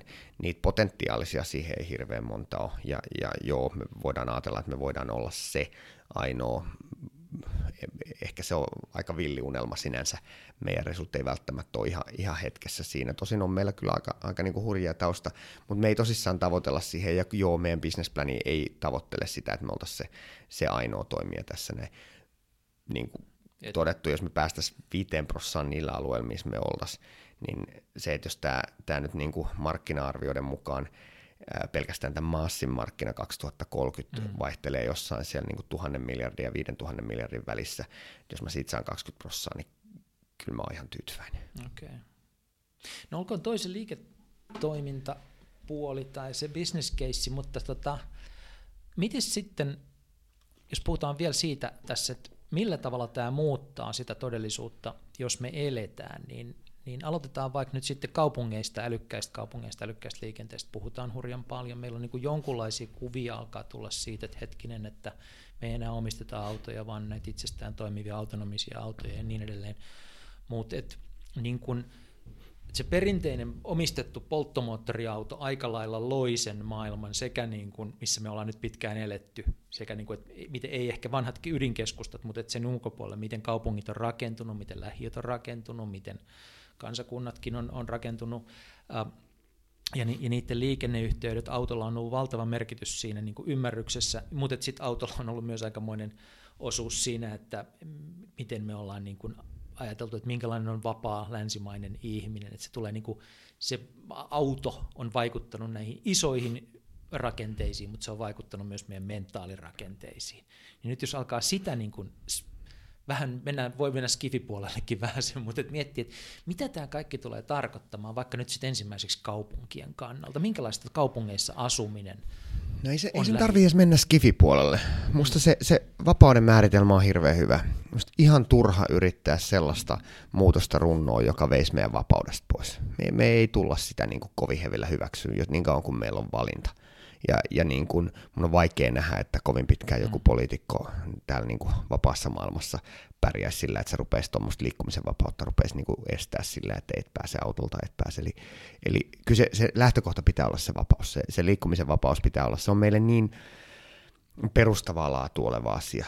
Se voi mm. päätellä siitä, että no, me käytetään se yli 500 euroa siihen autoon, jota me käytetään sen 4 prossaa ihan tämän, tämän, niin kuin, se on iso asia se vapaus meille. Eli se pitää pystyä toteuttaa, se on se ihan ensimmäinen juttu ja siihen niin kuin kaupunkien kaikkien muiden pitää lähteä, että et kyllä. Ja se, se vapaus tarkoittaa hyvin selkeästi, että ihan minä hetkenä tahansa hyvänsä, ihan mihin tahansa mä haluan, niin mun, mun pitää olla, mun pitää olla järkevä tapa päästä sinne. Eli, ja, ja niin tämä pitää toteutua. Jos mulla on auto, niin mulla on sellainen kokemus kontrollista, että mä voin astua siihen, mä oon ohjaimissa, mä menen minne mua huvittaa, ja vielä vähän, jos mä oon oikealla tuulella, niin mä menen just niin kovaa kuin mua huvittaa, vaikka ei se nyt enää oikein pidä paikkaansakaan. Mutta on sellainen, on sellainen illuusio kuitenkin. Niin tarkoittaako toi sitä, että siis sen käyttökokemuksen pitää olla sellainen, nyt sitten on se applikaatio tai mikä tahansa, että mä saan ikään kuin sen saman kontrollin kokemuksen, sen vapauden, sen mahdollisuuksien kokemuksen Kyllä. sen appin kautta. Sulla, sulla pitää olla se sama ajatus siitä, että mä pääsen tonne, tonne nyt, mä haluan, mä lähteä just nyt golfaamaan. Eihän sinne ikinä mennä, mutta mä haluan tuntea se ajatus. Sehän se auto mm. monesti on, että kun tuolla kyselee, niin jengi sanoo, että se on kun se viikonloppuna mun pitää mahdollisuus mennä tonne ja tonne. Sitten aina kohta, no eihän mä ikinä mene, mutta mä haluan tuntea, että mä voisin, voisin yeah, mennä. Yeah, ja sitten me ollaan valmiit hirveän paljon maksaa. No mikä se kokemus on? Ja, ja tässä tullaan nyt siihen, missä on yksi tämmöinen ajatus, joka valitettavasti vähän pitää paikkansa, kun tätä yli tuhannessa paikassa on käynyt puhumassa, niin mulla aina tulee sitten kokkareilla. Eilen viimeksi Ranskassa, että no joo, kyllähän nämä on tälleen kivoja, mutta ehkä te siellä Suomessa, mutta kun me ranskalaiset, niin kun me, me vaan niin kun rakastetaan omistaa niitä autoja, me britit, me rakastetaan omistaa sveitsiläiset, suomalaiset, ruotsalaiset. Italialaiset, saksalaiset. Joo, kaikki on aina samaa mieltä, ja se on lähes aina sama juttu, se on niin kuin, kuulun samaan ryhmään ikäluokalta, niin se on 40 plus miehet, jotka on sitä mieltä, tämä on vaan fakta. ne ei ole tsekannut niitä faktoja ikinä. Ja lähes aina, nämä oli kolme kertaa Briteissä joka ilta sama juttu. Siihen tulee alta kolmekymppinen, useimmin naispuolinen, joka sanoo, että no mä en kyllä todellakaan. Mm. Että et ei ole mikään mun unelma. Et, et, se on hirveä stressi omistaa se auto, parkkipaikat, huollot, kaikki muut riskit, tosi huono sijoitus, kaikkea muuta, mutta vitsi kun kukaan muu ei tarjoa mulle mitään lupausta. Kukaan ei tarjoa palvelulupausta. rakenteiden muutoksista on aina kiinnostavia, eli yksi driveri voi olla siis se, että niin kun naisten asema vahvistuu yhteiskunnassa, päätöksenteossa perheissä, yrityksissä ihan kaikkialla – ja, ja toisin, heillä ei ole samanlaista välttämätöntä pakkoa Ja toisinpäin, toisinpäin, kun me katsotaan, mitä sinne kaupunkiin ja millaista liikkumista ja muuta meidän pitäisi suunnata, ihan turha kysyä meikäläisiltä, vaikka me ollaan vallassa ja meillä on ihme fiksoitunut ajatus, että kaikki me koetaan tämä näin. Mm. Se on ihan hirveä kuilu siinä, miten parikymppiset kokee, mikä se niiden liikkumisvapaus on, kuin siinä, mitä me no Helsingissäkin niistä kai noin puoletta, onko jopa alle puolet enää hankkia ajokortin? No Tukholmassa siitä 18-20 ikäluokasta 9 prosenttia hankkia ajokortin Kyllä ne sitten hankkii myöhemmin. Mutta no. mitä tämä kertoo mulle on se, että eihän se ole unelma. Siis tämä on Jenkeissä mennyt pitkälti toistakymmentä vuotta se niin kun ikäluokkien, kuinka moni hankkii ajokortin, niin jatkuvasti mm. alaspäin. Ei se ole mikään enää semmoinen yksittäinen juttu, vaan se on trendi. Ää, ja se, se juju on silloin siinä, mitä mä mietin, että tämän ikäiset, se, se ei silloin voi olla niiden ykkösunelma. Ne yrittää pitkittää sitä, ja tämä mitä mä saan joka kerta näissä on se, että ne yrittää pitkittää sitä autoostoa niin pitkään kuin täytyy. Mm. Mutta koska sitten kun sulle tulee se toinen lapsi sieltä lähiössä, niin se alkaa mennä aika sietämättömäksi elämä ilma. Ne on vähän niin kuin alipalveltuja. Kukaan ei, huol, niin kuin kukaan ei sano niille, että hei, mä hoidan sulle tämän unelman liikkumisesta. Kaikki muut sanoo, että no tossa on mun aikataulut, koetahan ehtiä. Mm. Ei, ei, tää, ei se ole sun unelmassa vaan se unelma on se, että joku hoitaa se. Jos mä itse mietin sitä, kun silloin kun tätä konseptia mietin ekan kerran, että joo, pitäisi olla liikkumisen operaattori, no mitä, mikä saisi mut luopua tuosta autosta? Ja kun mä kysyn sitä kaikkialla, se on aina se sama vastaus. No jos joku lupaisi, jos joku lupaisi, että mä pääsen perille, joku hoitaisi se mun puolesta, niin sitten sit olisi ihan ok. Ei, ei mua niinku, eli, eli siellä tulee myös se kokemus siitä, mikä on vapaus, niin ei pidä tukeutua siihen, mikä on vanha. Ja kyllä se autoteollisuus on tämän nähnyt, että kuuntelet ketä tahansa niin kuin autoteollisuuden iso johtaja, on se sitten niin kuin Bill Fordia tai Mary Barraa GMLtä tai Toyotaa tai Volkswagen, ne kaikki sanoo, että kyllähän tämä nyt muuttuu ja tämä on isompi juttu kuin se hevosesta autoa, tämä koko murros missä se lähdetäänkin, mennään siihen perus, perustavanlaatuun tarve. Ei meidän perustavanlaatuun tarve ole se, että mä haluan omistaa auto. Ja tosi hienoa niille, jotka haluaa. Tämä ei ole, niin kuin, tämä ei ole mikään ideologia kysymys. Mutta suurimmalle osalle niitä junnuja tuolla, niin se juttu on, että pääsee vaan perille. Jenkeissä kun tehdään tutkimusta, niin yli puolet sanoo, että mikä se tärkein liikkumisen kokemus, että me voi olla somessa kiinni. Mm. Joku sanoi aikanaan, toinen, joku toinen sanoi aikanaan että meille, meille niin kuin 70-luvulla ja sitä ennen syntyneille, niin tota, kun se, au, kuin niin, kun se auto oli meidän some, Joo. Sehän se oli. Joo, Sillä joo. mentiin snagarille ja tahvattiin, nyt niillä on se some. niin, niin ne tavallaan, ne, ne tarvii vaan sit sen, että ne pääsee sit fyysisesti johonkin mutta mut, tavallaan koko se muu teollisuuden haara on vielä aika jäljessä, tosi kaukana jäljessä sieltä tunnelmien tuottamisesta. Ja se autossa on mahtavaa se, että mä voin valita värin ja merkin ja kaikkea muuta tällaista. Yeah. Kaikissa muissa on vähän niin kuin one size fits all. Yeah. Mutta sitten kun tullaan, jos mä vielä menen siihen kaupunkeihin, niin jos sitten uskotaan, että tämä, se paradigma, mihin niin kaupungit on nyt rakennettu, ja, ja tämä tehtiin aika tietoisesti silloin aikanaan, tehtiin tämä Futurama, missä niin kuin täällä, täällä liikunta-alueet, täällä asuminen, täällä työpaikat näin, ja auto yhdistää ne Joo. kaikki isoilla moottoriteillä. Joo. Otat minkä tahansa kaupungin, niin kun sä katsot, miten se rakentuu, mikä on sen, kun sen selkärangat, luusto, niin se on motorit. Joo. Eli se perustaa niiden varaan. No nyt sitten, jos, jos niin kun lähdetäänkin perustaa sitä johonkin toiseen, Eli se ei olekaan se ajatus aina, että jokainen menee sitten omalta kotipihalta autolla tonne ja sitten meillä on niin koko ja tiet ja siitä aina mennään motoriasti näin niin silloinhan tämä rupeaa perustuu vähän niin kuin lentoliikenteessä nykyään hubeihin. Eli tämmöisiin niin kuin pisteisiin, joihin, joihin niin kuin tullaan ties kuinka monella eri tavalla, ja sitten mennään fiksusti, ja sitten taas jatketaan hyvin monella eri tavalla. Ja mikään kaupunki ei ole niin kuin lähelläkään vielä rakentunut siihen. Että kyllähän siis jos se autostuminen aiheutti, että meillä oli kaikilla, kaikkialla maailmassa, että 50-70-luvulla oli tämä iso kansallinen hanke, että tehdään motorit paikasta toiseen. Vau, me ollaan mm. tiedätkö, niin kuin yhteydessä nyt Kuopioon ja kaikkialle ihan eri tavalla kuin koskaan ennen. Niin se seuraava juttu, että no, jos se ei olekaan enää se perusparadigma, niin miten se hoidetaan se seuraava? Ja sitten se onkin nämä hubit, jotka siinä ratkaisee.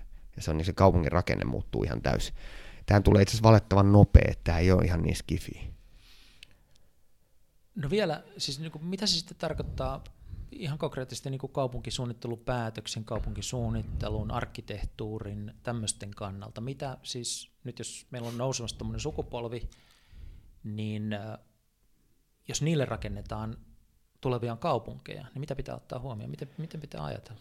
No otetaan tässä nyt vaikka, otetaan Helsinkiä. Joo. Niin hubithan on selvä ihan mikä ne on. Ne on metroasemat, metroasemat. ne on, ne on juna-asemat, ne on tämmöiset näin. Ää, metroasemat, ne nyt ei voi olla niitä ja, vähän edelleen. Ja kun me puhut, puhutaan tästä alustataloudesta, niin ensin tietenkin pitää katsoa, että se digitaalinen alustatalous, että sä voit digitaalisesti yhdistää niitä kaikkiin takseihin tai pyöränjakoihin tai muuhun. Mutta sinne tulee ihan hirveästi uutta innovaatiota siihen niin kuin, sinne joukkoliikenteen ja, ja sitten sen auton väliin, kaiken näköisiä mm. juttuja. Ää, nyt se kaupunki sit on niin kuin fyysinen alusta niille. Ja jos me lähdetään niin kuin tälle, voisi ajatella vertausta, että ne, niiden asemien pitäisi olla vähän niin kuin, että siellä on 20 tuommoista USB-plugia, mm. johon mitä tahansa, jos sä keksit sinne toiseen päähän mitä tahansa, niin se voi tosi kätevästi plukaantua. Otetaan nyt tuolta vaikka Myyrmäen asema. Öö, jos mä haluan tehdä tämmöisen niin kuin, eikö se olisi kiva, että olisi vaikka segveitä tuolla ympäri, että sä voit vaan napata niin kuin jollain palvelu kätevästi segway ja mennä sillä, ö, erilaisia sähköfillareita, joku drone voi tuoda sinne sulle kamaa, ja, ja sitten siellä on hirveästi eri niin kuin tämmöisten jaettujen taksia ja tällaisten niin kuin drop-off-pisteitä ja kaikkea muuta. No onko siellä sitä? Ei siellä ole. Mm. Eli tavallaan se, että, että se sanotaan sitten hupifikaatio tai joku muu, että se, se peruslähtökohta sille suunnittelulle, niin sitä muutetaan. Ja sitten se pirullinen juttu tässä on se, että ei se, ei se auto olekaan auttanut, että sä teet se yhden väylän. Se systeemi pitää toimia, kun ei, ei me osteta sitä yhtä pätkää, kun me ostetaan se palvelulupaus siitä. Tämä on se, että nyt niin kun, sen muuttaminen, sen peruslähtökohdan, mitä tehdään, mille tehdään, mille ennusteelle näitä tehdään, koska sen tiedän niin liikennesuunnittelijat, että tehdään edelleenkin sille samalle, että autostuminen jatkuu, liikenne kasvaa kaikkea Tehdään muuta. edelleen. Joo, joo. Ja sitten kato, ne investointipäätökset kuitenkin 20-50 vuotta kuoletusaika. Ja, ja sä sanot tällä hetkellä, että me todennäköisesti tehdään vääriä päätöksiä nyt tämä on, mä en todellakaan haluaisi olla niiden ihmisten pöksyissä, koska on aika, aika varma, että ne ennusteet tulee olemaan ihan sama melkein mitä teet, niin ei se, ei se tuo oikein mene. Sen takia musta ehkä fiksu on se, että lähdetään tekemään niin kuin helposti muunneltavaa, ennenkin helposti kytkeytyvää. Et jos sä katsot, että sinne voi, mitä ikinä keksitään tässä välillä, niin se helposti kytkeytyy nyt siihen runkoon. Hmm. Se on niin kuin se juttu. Ja se ei nyt vaan tarkoita, että lisää parkkipaikkoja joka asemassa, se on paljon paljon muutakin. Yksi semmoinen, mitä varmaan aika moni miettii tämän yhteydessä, on, että sanotaan, että jos nuo suuret firmat on huolissaan siitä monopolistumisesta, niin varmaan nekin, mutta että sitten niin kuin yksittäisen kansalaisen mielessä herää isoja kysymyksiä turvallisuudesta. Niin kuin, että kun kaikki mikä on digitaalista, niin se voi hakkeroida. No ei se liikenne koskaan ollut kauhean turvallista, se on aika, aika vaarallista ja ehkä se tulevaisuuden liikenne on turvallisempaa, mutta siitä huolimatta se ajatus, että joku voisi hakkeroida, vaikka nyt sitten teistä tulee, tulee tota maailman tärkein tämän alan toimija, ja joku sitten niin kuin pääsee teidän algoritmin ytimeen ja ottaa sen haltuun, joko niin kuin pysäyttää liikenteen tai pistää sen tahallaan sekaisin tai jotain, niin äh, kysymys ei ole se, että otatteko tätä vakavasti, vaan kysymys on sitten se, että niin kun, kun kaiken voi hakkeroida, niin mitkä on ikään kuin se, ne toimenpiteet, ne turva, turvatoimenpiteet, joihin on ryhdytty? Tota, tietenkin kaiken voi hakkeroida, mehän nyt ei suoranaisesti mm. liikuteta vielä ketään, että se on enemmänkin sit just näissä autonomisissa autoissa. Joo, mutta se tulee olemaan niin suuri kokonaisuus. Se tulee olemaan kaikki ne suuri, suuri kokonaisuus. Ähm, mielestäni niin kuin paras lähtökohta näihin on se, että okei, hyväksytään, että asioita tapahtuu ja mm. muutos tulee. Että se, se niin kuin, jos sitä lähtee spennaan, niin todennäköisesti se lainsäädäntö, turvatoimenpiteet ja kaikki nämä tulee olemaan koko aika jäljessä. Et nyt nyt niin kuin hyvä aika, ja mun on, mä tiedän, että mä menetän kaiken uskottavuuden startup-toimarina tässä, kun mä sanon, että siis meillä toi ministeriö on piru hyvin tämän päällä kyllä. Eli lähdetään itse muodostaa, että hei näin sen pitää mennä, näin tämä markkina menee, tervetuloa, mutta nämä on myös ne, ne niin kuin turvaparametrit, minkä kanssa jokaisen pitää elää, millä, mm. lailla, millä lailla tässä pitää hoitua. Niin kun, se, se lähtee sieltä, että, että ei kaikkea valtaa tämmöisessä kannata antaa firmoille, vaan siinä pitää olla hyvin selkeä siinä, että mitä, mi, mitä, mitä ehtoja näiden pitää täyttää. Me oltu hyvin siinä telealassa, tiedän, että ihan samanlaisia, noihan kaikki kytkeytyneet, ne on meidän liikennevalot, onhan sekin kauhuskenaario mm. koko aika olemassa. Onneksi ei ole mitään, mitään sellaista, sellaista tapahtunut. Eli se lähtee siitä, että näitä näit uhkia, niin kuin, niitä ei, niitä ei niin kuin pelätä liikaa ja sen takia jätetä tekemättä asioita, kun yritetään viskoa niitä pois. Ää, ja tehdään, mutta toisaalta sitten tehdään etukäteen, niin kuin varaudutaan niihin. Lähdetään sanoa, että tämän pitää toteuttaa tämmöiset tämmöiset asiat, jos meinaa täällä, täällä olla. Joku sanoi ihan hyvin, että onhan näitä niin kuin tosi pelottavia skenaarioita ollut. Ilmeisesti joskus 20-30-luvulla kaikki oli sitä mieltä, että todellakaan kukaan ei tämmöiseen automaattiseen ajoneuvoon nimeltä hissi lähe että jos ei siellä kerran ole sitä hissipoikaa sitä mm, kuljettamassa, mm, mutta mm, kyllä sielläkin on löydetty ne oikeanlaiset määräykset siihen, että sitä, siihen ei ihan helpolla pääse, vaikka periaatteessa niin kaikki tällaiset vaihtoehdot on. Musta se, se lähtee siitä, että ollaan, ollaan fiksuja siinä ennakoinnissa, katsotaan, että se, se myös niin kuin hajautetaan, että siis tavallaan ohjataan myös ei pelkästään sitä teknologiaa, yeah. vaan sitä markkinaa myös samalla lailla. Yeah. Ja, ja, ja se tarkoittaa sitä, että niin kuin työtä aika paljon etukäteen Tämä on, tämä on niin kuin, isoin pelko mulla oikeastaan on se, että me jatkuvasti tavallaan niin kuin kansakuntina, EU-na, valtioina, mm. kaupunkeina, että me jatkuvasti vaan reagoidaan. Yeah. Koska silloin, silloin sinne syntyy paljon enemmän noita mahdollisuuksia. Silloin, jos se on niin itse hoidettu ja sanottu, että näin se menee, niin, niin mä luulen, että meillä on paremmat mahkut. Mm. Mutta valitettavasti ei siis ei mikään digitalisaatio ole semmoinen, että se vaan tuo auvoista hyvää ja kaikkea kivaa ei, ei, ei se niin kuin mikään itsestäänselvyys ole, että näin tapahtuu. Näissä on aina niin kuin toinen ääripää, otetaan vaikka nämä autonomiset autot, itsekseen ajavat autot. Ää, katsot mitä tahansa skenaariota, jos se lähtee siihen, mikä kuulostaa tosi kivalta, että ajattele todella edullisesti, koska se kun vähänkään hinnat menee, niin se on tosi edullinen kilometri. Mm. Ää, sut hakee tuolta kotiovelta ja, ja tuo tänne duuniin joka kerta samalla hinnalla kuin vaikka HSN kuukausilippu, niin ne pystyy ja. sen tarjoamaan. Tähän kuulostaa ihan mahtavalta ja ekalle viidelle prosessille se onkin ihan mahtavaa. Mutta jos se näin menee, niin se tarkoittaa meillä, oliko se nyt 105 prosenttia lisää liikennettä, koska ää, ensinnäkin ne, niin kuin, ne tavallaan ajaa enemmän ja se rupeaa mm. tappaa sitä meidän joukkoliikennettä, joka on ihan järkyttävän paljon niin kuin, tehokkaampaa taas sitten näihin kaupunkiolosuhteisiin. Ei nämä niin kuin, välttämättä mene hyvin. Sitten taas toinen pää, missä joo, ne samat välineet vie sua koko aika, niin kuin puhuin näistä hubeista, vie sua järkevämmin, niin kuin vähän, missä on enemmän väkeä, mitkä vetää enemmän, ja, ja, ja silleen sitä hoidetaan, pystytään saamaan se tehokkaammaksi. Niin sitten voidaankin tiputtaa 30 prosenttia liikenteestä, voidaan tiputtaa päästöistä vielä enemmän, ja siis siellä on, täällä on aika iso erot sillä, että mikä se skenaario. Nyt sitä ja. pitää lähteä, niin kuin, niin kuin tämä amerikkalainen pääomasijoittaja sitä sanoo, että, että, että nyt on niin kuin poliittisen johtajuuden aika Mm. Valitettavasti tämä on näin. Ja, ja niin, niin kuin sanoin tuossa, mä menetän täällä uskottavuuden, mutta ei, ei mulla ole tällä hetkellä meidän hallituksesta ministeriöstä muuta kuin hyvää sanottavaa tästä. Sen, sen takia meihin katsotaan, että meillä on otettu sitä poliittista johtajuutta. vähän niin, että Nokiankin nousu perustuu aikanaan siihen, että meillä oli niin kuin hyvällä mallilla Kyllä. Niin kuin julkinen puoli. Ja... Me näytettiin se, että miten, miten tämä markkina tulee oikeasti menee. Joo, ei lähetty, niin, ei lähetty siitä, kasvaa. että miten, miten joku nykyinen toimija voisi saada tästä digitalisaatiosta vähän enemmän. Joo mikä on ehkä niissä maissa, missä autoteollisuuskin on, niin ne on vähän varovaisia muuttaa mitään, kun ne pelkää, että voisiko tehdä mitään. Puhutaan pari sanaa vielä autoteollisuudesta, kun sen tässä niin kuin vähän mietityttää, että sä annat siitä semmoisen kuvan, että ne on valmiita tähän muutokseen ja niin kuin teilläkin on Toyota sijoittajana ja niin edelleen, mutta sitten toisaalta me tiedetään, että eikö se ollut niin, että esimerkiksi niin hybridiautoteknologia keksittiin jo kauan sitten Yhdysvalloissa, mutta että se suuret autovalmistajat halusivat nimenomaan, että se ei kehity ja myy sen sitten Japaniin ja ja tota, sieltä se sitten pikkuhiljaa lähti tulemaan takaisin meidän keskuuteen ja niin edelleen. Siis suurilla yrityksillä on usein hirveän paljon syitä puolustaa nykyistä asemaansa ja voisi kuvitella, että autosteollisuudella mitä suurimmassa määrin se on ihmisistä toiseksi suurin hankinta yleensä mm-hmm. ja, ja tuota, siihen käytetään valtavasti rahaa, jos se muuttuu radikaalisti, lakkaa, niin on hirveän vaikea ymmärtää sellaista kuviota, jossa autoteollisuudella niin kuin nykyisellä autoteollisuudella olisi voitettavaa. Mutta kun sä oot niiden kanssa koko ajan tekemisissä, niin mitä ne ajattelee tästä kaikesta? Miten niiden mielestä tämä peli tulee menemään? Miten ne valmistautuu voittamaan sen pelin? Ää, hyväksyykö sen, mistä sä puhut? No, tota, tietenkin jos olisikin olemassa herra autoteollisuus, Joo, joka no olisi okay. yhtä mieltä. Anna, eli eli tota, niin, mä luulen, että hyvin ristiriitaisin tuntein.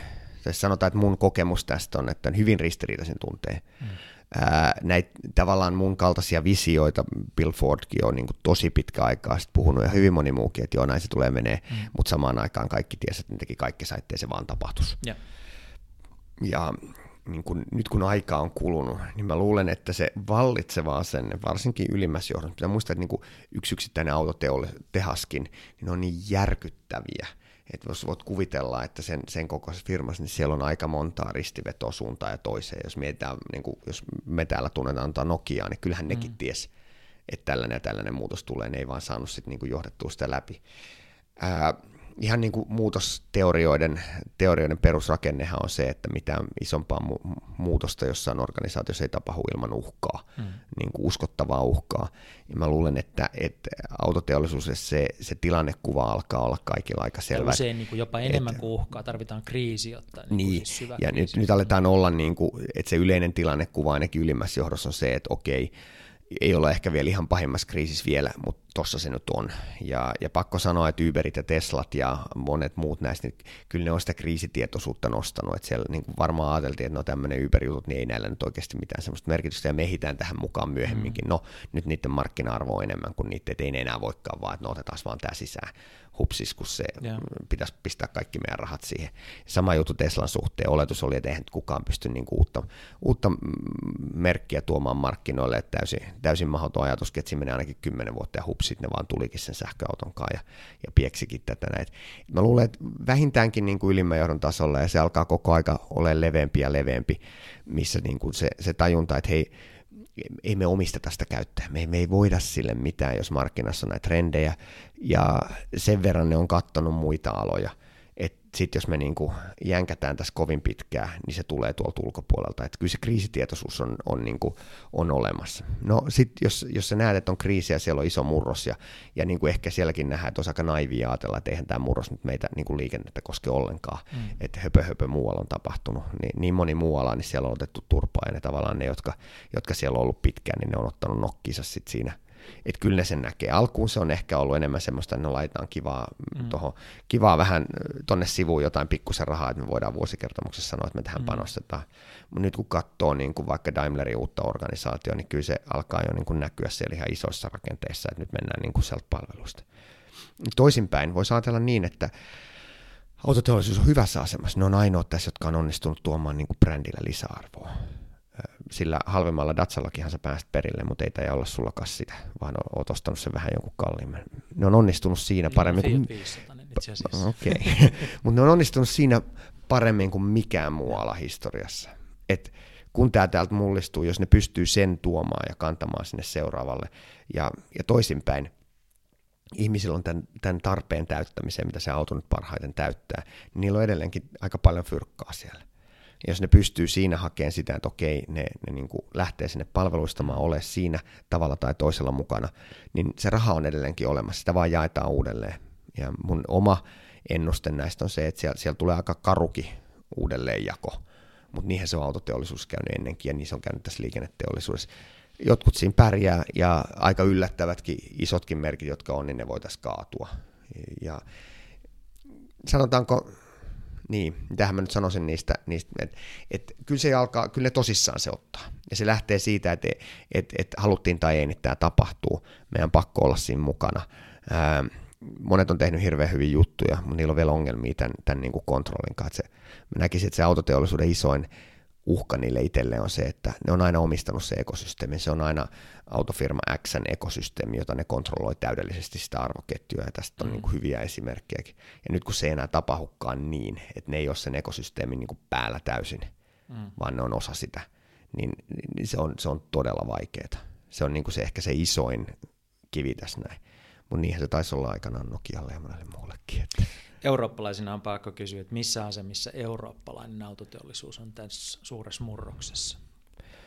Kyllähän noin niin kuin, saksalaiset on siinä ensimmäisessä vaiheessa palveluita, niin kuin sekä Daimler, BMW, mutta, mutta äh, Vakkikonsernikin, niin on ne kyllä tosi hyvin. Äh, niillä on, ne on tehnyt hyviä ostoksia, ne on lähtenyt aika hyvin, ne on, ne on niin pystynyt pitämään sen brändiarvonsa siinä aika hyvänä. Äh, nyt tietenkin saattaa olla, että ne, jotka lähtee isommin seuraavassa alussa, varsinkin jenkit on nyt lähtenyt satsaamaan niin todella isoja rahoja näihin niin äh, saa nähdä, pystyykö ne uusimaan sitä strategiaansa vähän niin kuin seuraavalle tasolle, nyt, nyt nämä niin kuin eurooppalaiset brändit. Ranskalaisilta on vielä vähän niin kuin odotettavissa, että sieltä on aika vähän julkaisuja, ja sitten sit katsotaan, miten tuolta Aasiasta lähtee, että niillä on yleensä kanssa tapana ottaa aika pitkään. Ja, ja niin kuin, jos mä nyt oikein, oikein käsitän, niin, niin kuin tämä oli tälle Toyotallekin, mm. joka on kuitenkin maailman isoin brändi, niin ensimmäinen tähän sijoitus oli itse asiassa meihin. Että mm, odotusarvot on tietenkin isot. Mutta se ei, me ollaan täällä Euroopassa vielä.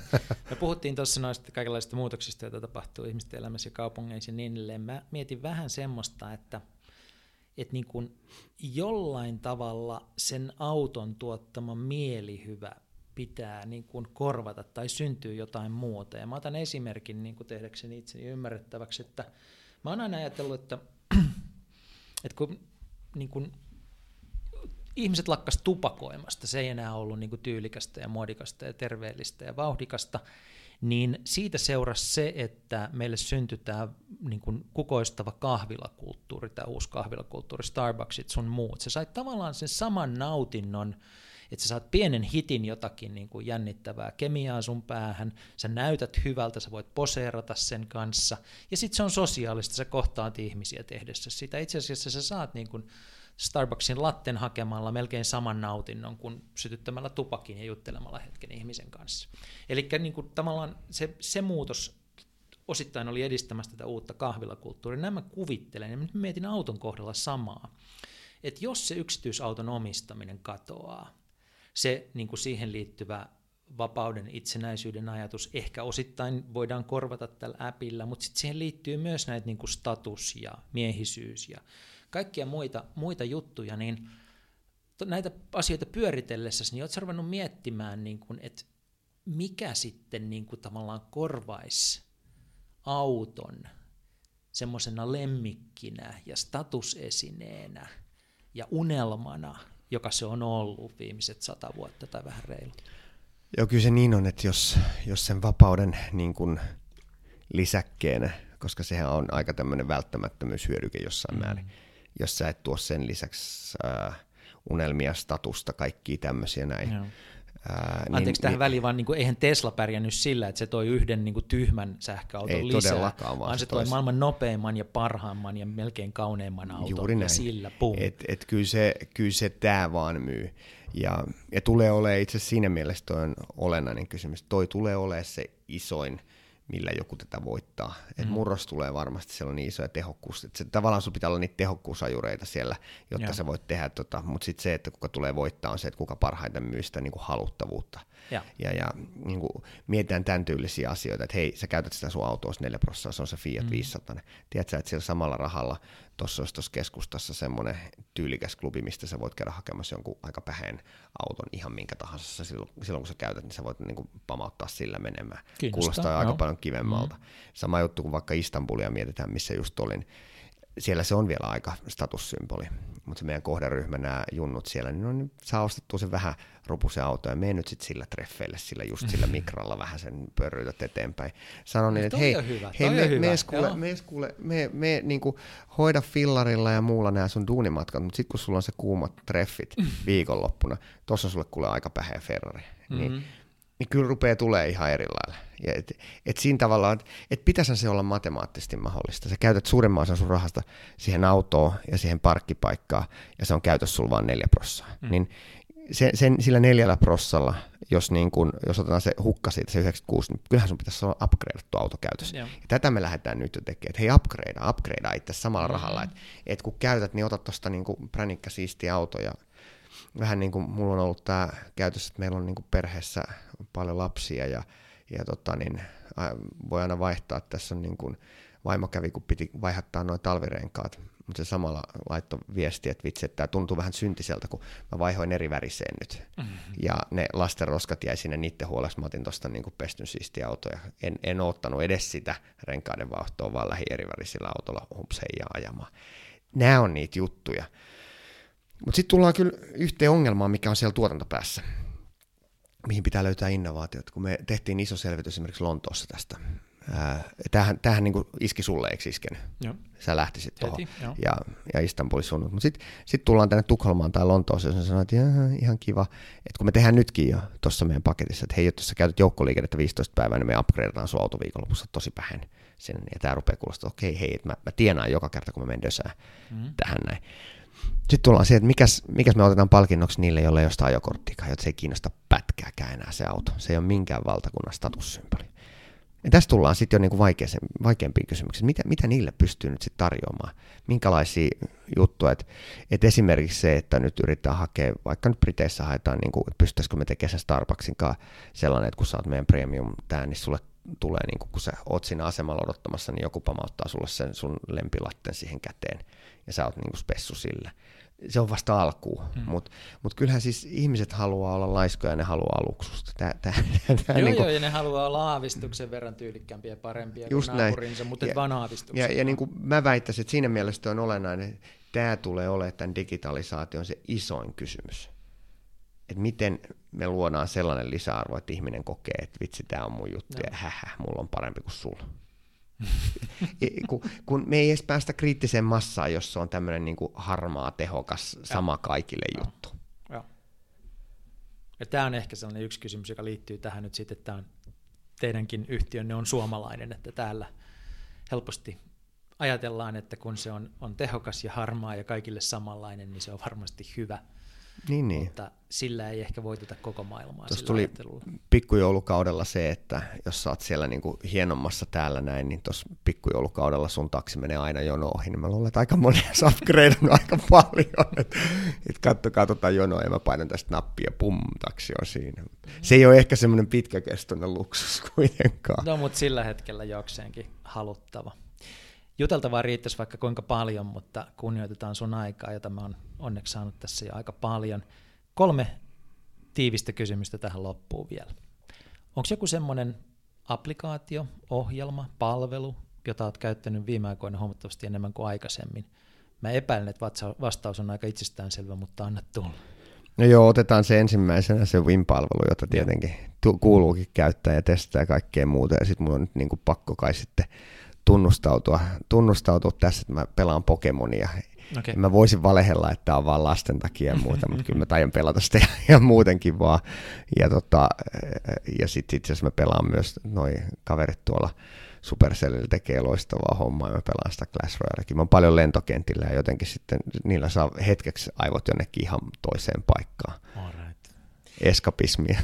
No lentokentillä on myös edelleen onneksi kirjakauppoja. Tota, onko joku semmoinen kirja, uusi tai vanha, miten vaan, jota sä oot viime aikoina suositellut vastaan tulijoille, että lukekaa toi? No mulla on aina repussa vähintään kolme kirjaa lentoi varten.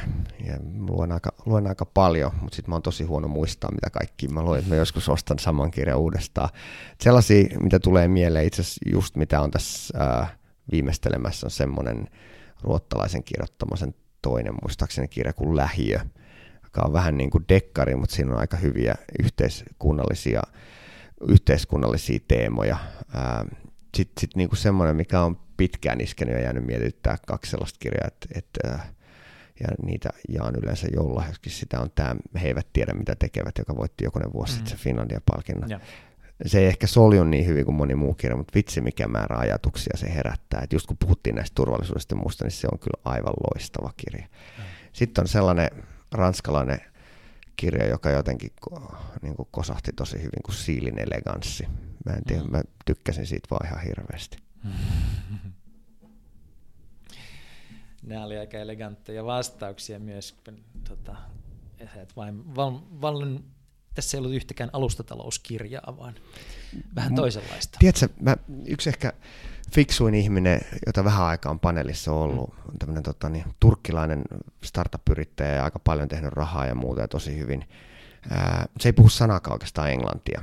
Ja, ja siis, sit, mutta sitten kun mä olin simultaanitulkauksessa, mä että voi vitsi tuolla kaverilla on ihan järkyttävä hyviä ajatuksia siitä, mm. mihin sijoittaa, mitä tehdään ja muuta. Et enpä niin kuin, ja mä oon paljon paneelista, enpä noin fiksua kuullut se selitti sitä, se sanoi sillä, että joo, että ihan tarkoituksella hän ei opettele englantia, hän ei hirveämmin seuraa tuommoista, koska muuten hän vaan seuraa muiden juttuja, eikä hän niin kuin saa mitään uutta ajatusta.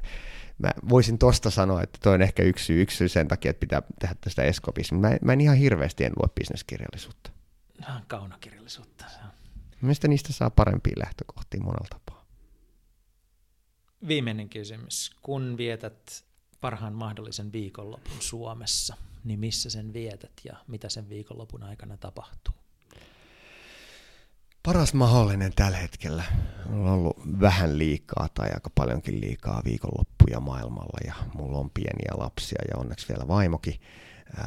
se olisi itse asiassa jossain näistä, niin kuin on se sitten Vierumäki tai Kuortane tai joku semmoinen perheen kanssa, ja mielellään ehkä Broidinkin perhe silleen, että ollaan siellä, syödään hyvin ja ihan hirveä määrä kaiken maailman touhustuksia, niin se olisi kyllä ihan täydellinen. Eli sporttausta sitten. Joo, saisi vähän näitä niin kuin matkakiloja vähempää ja, ja sitten toisaalta kun penskatkin tykkää siitä veuhtaamisesta. Niin. Loistavaa. Sampo Hietanen, tuhannet kiitokset tästä keskustelusta. Kiitos.